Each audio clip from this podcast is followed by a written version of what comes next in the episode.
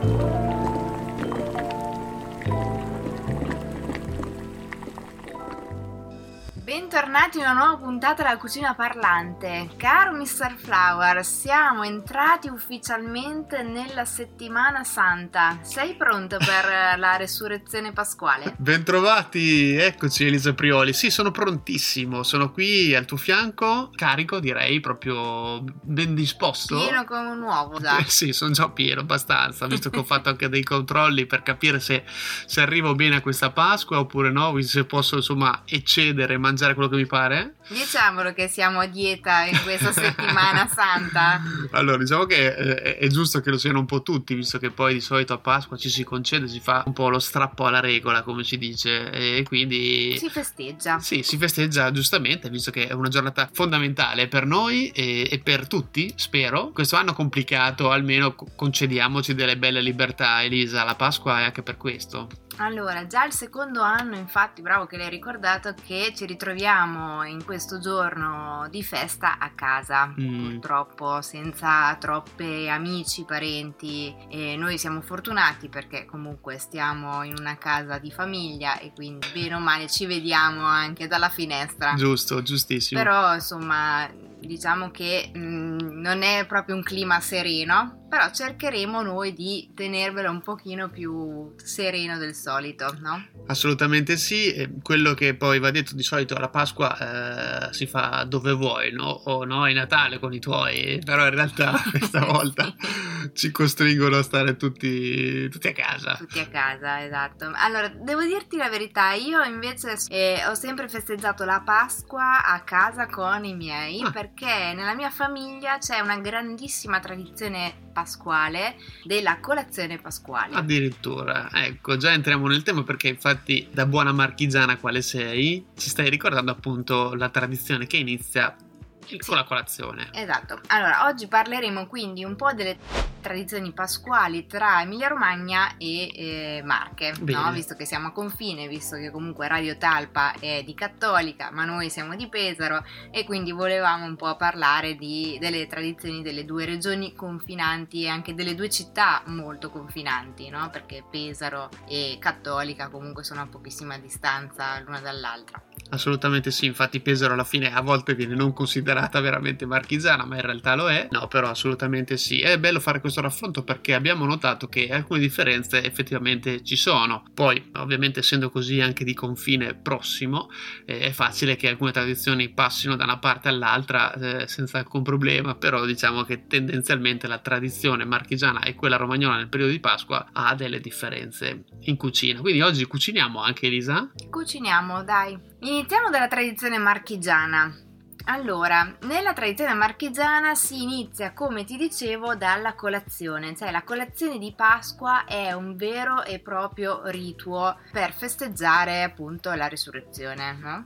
Quindi si inizia con tantissime pietanze. Esatto, io guarda, eh, in realtà ho partecipato a, a, alla tua perché prima, eh, cioè io sono pesarese ma non ho così tanto la tradizione in casa quanto te e ho avuto paura la prima volta che ho visto tutta questa tavola imbandita perché è una cosa veramente da non credere. Spiegaci un po'. Allora, innanzitutto sì, iniziamo, cioè l'elemento eh, fondamentale della colazione di Pasqua è l'uovo. Mm, giustissimo. Ok, no?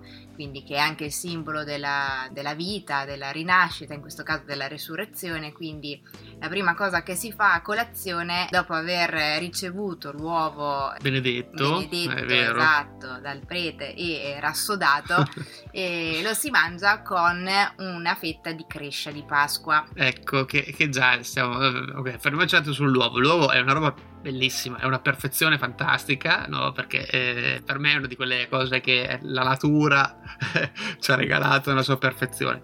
Il simbolo appunto della rinascita è anche legato molto al periodo eh, della primavera e soprattutto del, eh, della fine della quaresima, no? dei 40 giorni di digiuno, quindi siamo molto nell'orbita ovviamente religiosa. religiosa sì, certo. Esatto. E, e, quindi si inizia dall'uovo, l'uovo benedetto in casa, quindi sodo. Sì. L'uovo sodo benedetto e mm, appunto si inizia da, da, questo che simboleggia un po' la rinascita. Quindi alle 7 di, di, mattina uovo. No, no, dai, verso le 9. 9, ok, sì, via, uovo sodo. Prima cosa uovo sodo. Quindi diciamo che è una tradizione... Anzi, in realtà eh. prima di mangiare l'uovo sodo si dovrebbe fare la preghiera e eh. poi aprire l'uovo sodo. Giustamente, Però, diciamole tutte. Sì, diciamo, insomma, la tradizione religiosa è questa, poi okay. dopo ognuno fa come gli pare. Uno a testa? Uno a testa, ok. Esatto. Addirittura eh, le bucce dell'uovo ah. eh, non andrebbero eh, buttate. Ah, mangia- nella... mangiate, speravo. No, non andrebbero no? buttate okay. nella pattumiera, ma andrebbero bruciate nel camino. Oh. Perché essendo appunto un uh, simbolo benedetto, mm-hmm. insomma, anche quelle particelle che tu non ingerisci comunque sono state benedette, quindi si dice che è peccato buttarle via. Certo, bisogna comunque but- insomma, eliminarle in un modo corretto. Sì, esatto. Ok. Incendiarle. Fu- fuoco. esatto. Comunque l'uovo, pensavo Elisa, è molto presente in tante ricette, no? è proprio l'elemento che contraddistingue la Pasqua da, dai primi eh, anche ai contorni, no? la, insomma adesso scopriremo infatti nel dettaglio, però l'uovo eh, non solo appunto come stai dicendo di, di, entrata per la colazione di Pasqua nelle marche, ma anche nei vari piatti poi, no? quindi è proprio un elemento molto, molto importante. Ma diciamo che l'uovo è proprio un ingrediente, ma già dal passato è un ingrediente importante, un ingrediente ricco ricco eh, addirittura comunque una volta si vendevano, tu sai meglio di me che anche a Novilara le uova si vendevano no? per poter ricevere altri ingredienti come la farina, come certo. il latte, quindi era un elemento, un ingrediente comunque di lusso, diciamo, no? Esatto, però in questo caso comunque l'uovo simboleggia la vita, simboleggia la resurrezione, quindi lo troviamo presente in tante preparazioni. Ok come ad esempio la crescia di Pasqua mm. che dicevo prima, che è una crescia eh, di formaggio tipica marchigiana che ho già fatto vedere più e più volte nella settimana precedente perché mh, per noi marchigiani non esiste Pasqua senza la crescia di Pasqua. Esatto, eh, spieghiamo, è, mh, è una, una, pizza, una focaccia... Allora, diciamo che ha la forma del panettone, ok, quindi è proprio alto, tondo come un panettone, però mm è salato, quindi è fatto con parmigiano e pecorino. Ok, uova. Uova, sì, olio extravergine di oliva, lievito di birra, latte. Perfetto, è facile da fare, non lo so, io non l'ho mai fatta. Allora, è molto facile da fare, ci vogliono chiaramente gli ingredienti giusti, mm-hmm. le, mhm. le, dosi giuste, perché quella è una di, come una di quelle ricette un po' come in pasticceria che se sbagli qualcosa non ti viene. Ok quindi seguendo la ricetta e avendo comunque inserendo gli ingredienti giusti ti viene fuori perfetta. Quindi seguiamo i consigli di Food Immersions per avere l'equilibrio della nostra crescita di Pasqua perfetta o no? Sì, lì, con quella ricetta che trovate sul blog e che trovate anche sulla pagina Instagram vi viene. Perfetto, no, infatti io l'ho, l'ho, anche provata, quindi lo dico bellissima, è venuta molto bene, anche molto soffice, no? Perché ha, deve essere soffice, non deve essere troppo secca o secca solo fuori, perché poi la cottura allora, al forno. Allora, diciamo che non è che è soffice, rimane un po' spugnosa ecco, come scusa, consistenza. Hai ragione e, e poi cioè, fa un profumo pazzesco, ragazzi. cioè, è una cosa che veramente entra nel cervello e non te la togli più finché no, non eh, la finisci. Eh, volevo aggiungere questa cosa perché infatti l'odore della, della crescita di Pasqua nel forno è talmente inebriante che proprio ti viene voglia di mangiarla subito, ma in realtà eh, la tradizione vuole che venga fatta il venerdì, quindi no, prima eh, del, della domenica di Pasqua, quindi due giorni prima che in realtà, no, quindi la gente arriva con 40 giorni di, di, di digiuno, di più, esatto, di fame in più questa crescita nel forno che ti viene voglia di mangiare subito, ah, no, devi ancora mia. aspettare due giorni. Una no? sofferenza esatto. terribile. Ci mettono a dura prova questi, questi cattolici. Sì, sì, sì, infatti la Però tradizione vuole che appunto eh, il, si, si, fa il giovedì sera, il ah. giovedì ah, santo. Ah, non venerdì, anche... Il venerdì poi si, porta in forna, si portava a infornare nei forni appunto comuni, però non si poteva assaggiare fino a domenica. Pensate, ho capito, quindi bisogna resistere fino alla fine. Per fortuna non siamo così rigidi. quindi... non più.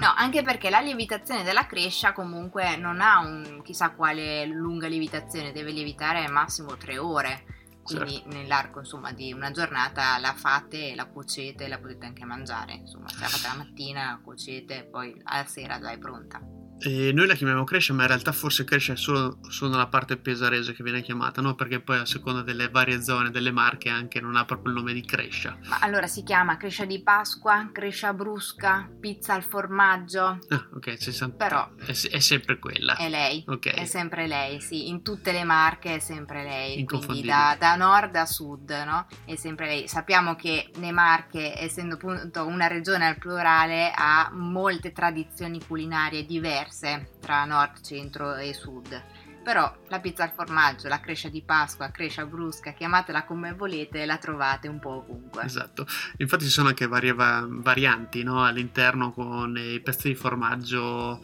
uh, proprio a tocchi che a volte rimangono no? ben visibili e anche di consistenza diversa. Sì, dopo quella è anche una scelta, diciamo anche dipende da, dal formaggio che uno ha a disposizione, no? Tipo Perché Bergader.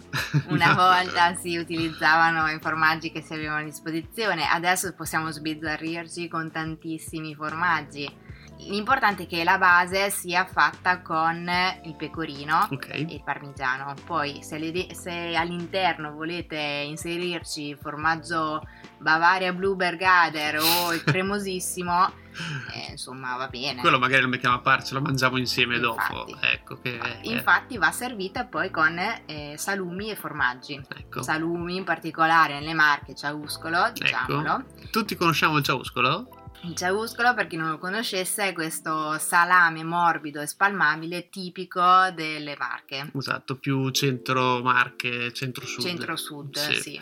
Che è buonissimo, una golosità pazzesca, è spalmabile, quindi è una cosa che non ci si aspetta da un salame, no? che di solito invece è più stagionato e anche un sapore più fresco, più morbido se vuoi, no? Benissimo, quindi Laura, la colazione abbiamo detto uovo, cresce di Pasqua, salumi, Ok, poi stai pronto perché ce ne siedo. sono altre. C'è la coratella d'agnello, perché l'agnello è un altro di quegli elementi fondamentali nella Pasqua, no? E nelle Marche si mangia a colazione la coratella mm. di agnello. Che cos'è la coratella?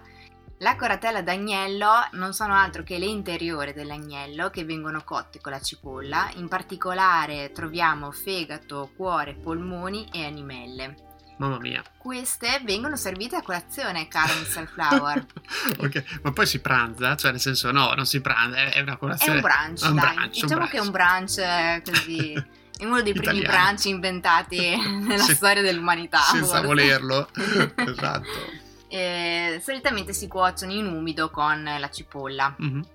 Insieme a questo vengono anche servite delle frittate. Ah con la mentuccia o con la boragine o con eh, gli asparagi, dipende insomma da quello che c'è in quel momento a certo. disposizione. Comunque sicuramente verdure o erbe eh, aromatiche stagionali. Esatto, e comunque sempre base uovo, no? Perché è frittata. Uovo. Esatto, sì. Quindi una bellissima tavola imbandita di mattina, subito alle otto e mezza, ma poi ci posso bere il caffè o il vino? Cioè... Mm, allora, si consiglia di bere il vino comunque. Ah, ecco. Buongiorno. Eh, io inizierei a bere con un goccino di caffè, poi dopo... Subito, ok, passiamo a un vino. Vino rosso meglio o una sì, bolla? generalmente, eh, ovviamente, mh, mm, come tradizione vuole, mh, un sangiovese da noi è quello più utilizzato per queste preparazioni.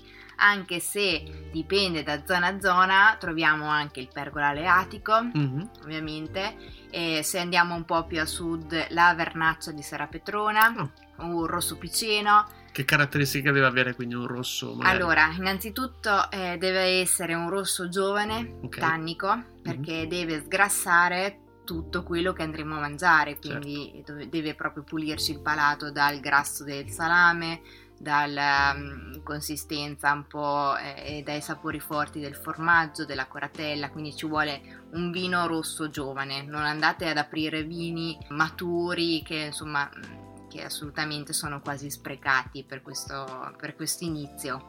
Poi magari potete aprire mh, per il pranzo, insomma dipende dalle, dalle cotture poi dei cibi che andrete a fare. Esatto, perché poi si pranza, no? Quindi... Eh... Certo, cosa fai? Non vuoi pranzare no. il giorno di Pasqua? No, volevo capire quando finisce la colazione, cioè nel senso, che, visto che adesso siamo già anche in ora legale, cioè siamo tutti spostati eh, più in là, eh, quindi praticamente si finisce di, di, di, fare colazione alle 11 e mezza e poi... A luna si pranza. Ecco, a luna, ok. No, diciamo che invece il, per quanto riguarda il pranzo L'Emilia Romagna, ecco, ha più tradizione, invece non, non, parte dalla colazione, ma parte dal pranzo. Ok, quindi diciamo è più tradizionale eh, la colazione marchigiana di Pasqua e invece sì. il pranzo pasquale forse è più romagnolo. Romagnolo, sì. Anche in questo caso nel pranzo si mm. parte dall'uovo, ah. quindi nel pranzo la, il primo elemento che si mangia è l'uovo benedetto.